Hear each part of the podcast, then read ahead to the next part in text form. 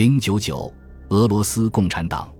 当其他各加盟共和国的分裂主义倾向正在加强时，俄罗斯的共产党员们建立一个独立的俄罗斯共产党的要求也在增强。一九二二年，苏联建立，共产党的名称从俄罗斯共产党布尔什维克改成了苏联共产党。从那以来，俄罗斯苏维埃联邦社会主义共和国就一直没有独立的共产党组织。好像是要故意混淆两种俄罗斯含义间的区别。共产党领导人坚决反对在俄罗斯建立一个类似于其他各加盟共和国的共产党组织。早在几年前，我常常问俄罗斯的官员们，他们是否认为一个独立的俄罗斯共产党是令人满意的。共产党员中的普通成员常常说，他们认为建立一个独立的俄罗斯共产党是令人满意的。共产党的现有体制实际上是歧视俄罗斯人和俄罗斯苏维埃联邦社会主义共和国。不过，高级官员站在现实的立场上，认为没有任何必要建立一个这样的组织。例如，1989年在一次电话交谈中，我向俄罗斯总理亚历山大·弗拉索夫提出这个问题。总的说来，在谈到他自己的观点时，他比其前任们更加坦率。但是这一次，他赞成官方的立场，认为俄罗斯建立一个独立的共产党组织是不受欢迎的。他解释说，目前的情况是，一有问题，他可以直接把它提交给苏联政治局做出决定。但是，如果建立了俄罗斯共产党组织，他必须先通过它，然后再提交给政治局。他说，仅仅是增加了一个决策过程的官僚层。却减弱了俄罗斯政府的影响力。一九九零年春季时，戈尔巴乔夫也反对建立俄罗斯共产党组织。但是，当越来越多的加盟共和国共产党机构向中央提出挑战，和非共产党政党开始在俄罗斯内纷纷建立时，共产党内部赞成建立俄罗斯共产党的人急剧增加。当时任苏联共产党社会科学院副院长。该机构是苏联共产党内部进行秘密民意调查的机构的伊万安东诺维奇后来告诉我，到一九九零年春季，俄罗斯百分之六十五以上的共产党员同意建立一个独立的俄罗斯共产党组织。五月下旬，戈尔巴乔夫在俄罗斯新一届人民代表大会第一次全体会议上致辞时，终于同意建立俄罗斯共产党组织。六月份的苏联共产党代表大会召开之前。共产党官员们开始疯狂地做组建俄罗斯共产党的准备，要么是因为时间过于仓促，要么是因为专注于其他事情。在此期间，他花了近一个星期访问美国，要么是因为政治上的失算，诸如他在五月份向中央委员会致函，严厉指责改革者戈尔巴乔夫对这一发展进程失去了控制。六月份，俄罗斯共产党组织的代表进行了集会。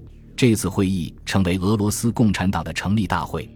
当时支持戈尔巴乔夫的改革者明显占少数，实际上似乎是最顽固保守的地方党组织领袖之一，来自克拉斯诺达尔，该地区临近戈尔巴乔夫的家乡斯塔夫罗波尔的伊万波洛兹科夫将可能出任俄罗斯共产党第一任书记。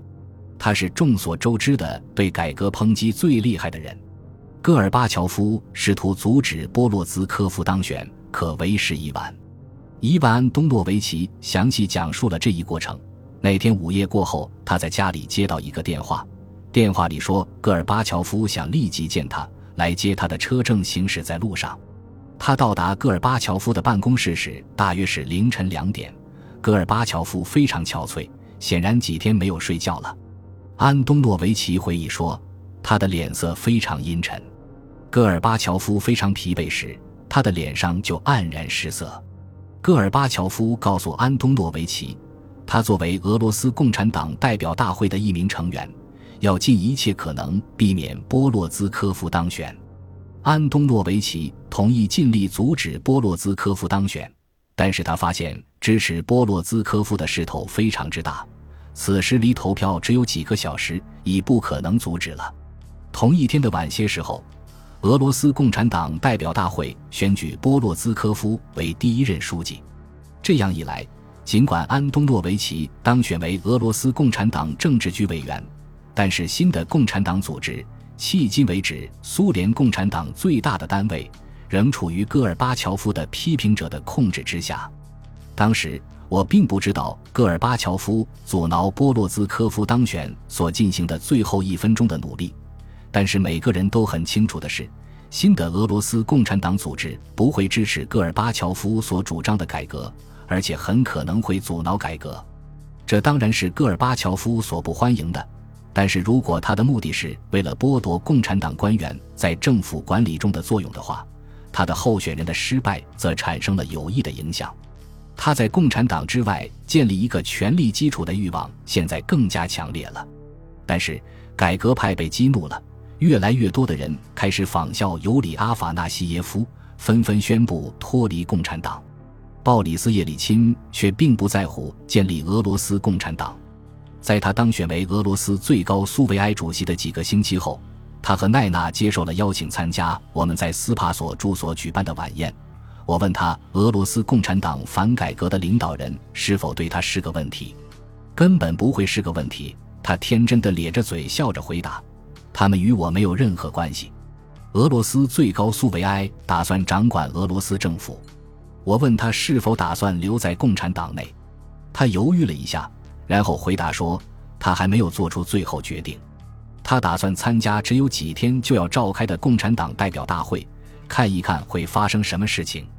这是共产党改革其自身的最后一次机会。”奈娜然后讲了一句：“当你毕生和一个组织密切相连时，马上就脱离他并不那么容易。”几个星期后。